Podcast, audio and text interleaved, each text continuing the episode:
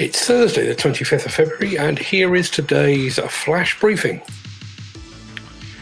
Construction apparently is a bad place to work. Everton has received planning permission for its new stadium. Bobcat has rolled out its new light compaction range. And our car park demolition seminar takes place today.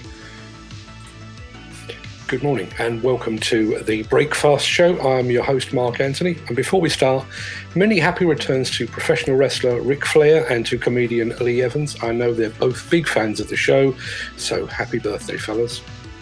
Now, let's take a closer look at those headline stories. A report from the Institute of Public Policy Research says that the construction industry is a bad place to work and is facing a growing skills crisis as a result. The report says that the construction sector is overly reliant on self employed workers and is not doing enough to bring in new blood. We recommend that Parliament should establish a cross party commission to investigate options for tackling bogus self employment in the construction sector, the report says. The Commission should work alongside unions and industry bodies to ensure that the views of workers and businesses are represented. The report goes on to say the construction sector has become reliant on cheap and insecure labour. Around 40% of the construction workforce is, is self employed, higher than anywhere else in Europe. While wages in the industry are relatively high, employment is insecure and workplace inequality is a major issue. Poor working conditions and a bad record on inclusion are obstacles to hiring talented people. Our research finds that solving this problem will require more forceful regulation of employment practices underpinned by new legislation. You can read more about that over at theconstructionindex.co.uk. Uh, before we bring up our next story, here's this. If you enjoyed this show, please consider supporting us. Go to buymeacoffee.com forward slash demolition news. Now, if you were here yesterday, you'll know that we had just received the breaking news that Everton Football Club had been given planning permission for a new stadium. Um, 24 hours on, and we now have a few more details.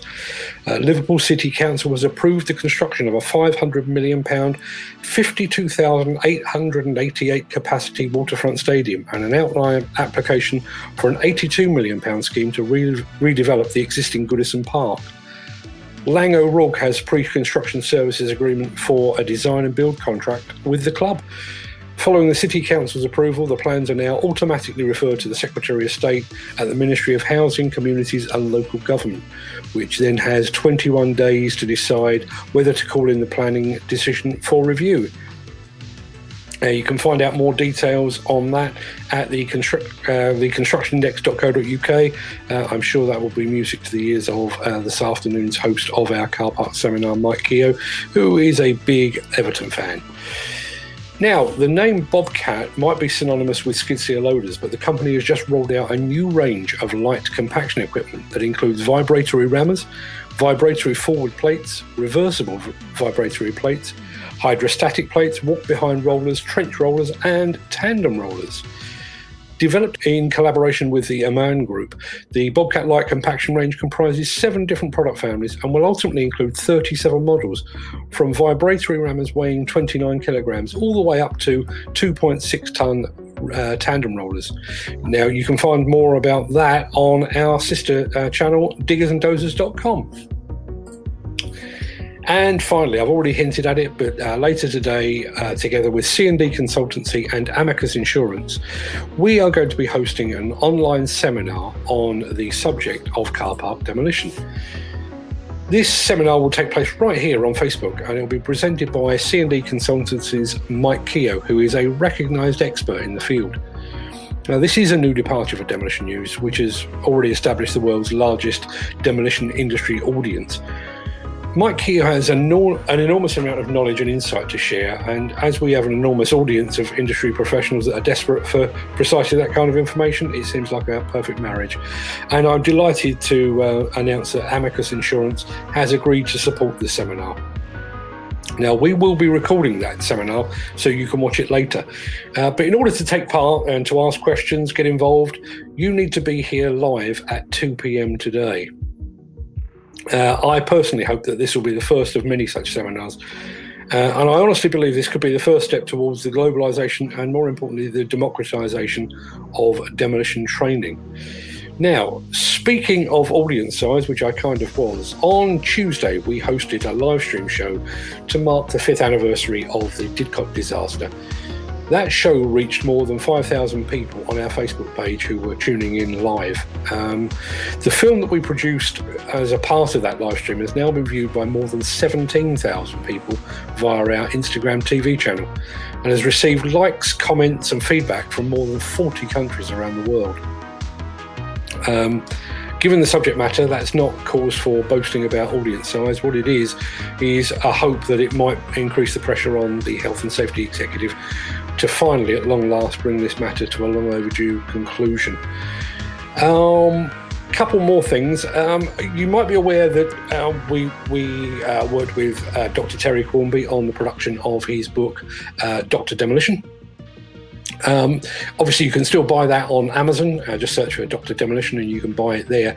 Uh, but John Woodward at C and D Consultancy has uh, offered to send his well-thumbed uh, copy of the book to the first person to send us their postal address. Um, if you'd like it, like a copy, free of charge, just let us have your postal address. The first person that responds to that will get a copy of Doctor Demolition. Um, one final thing.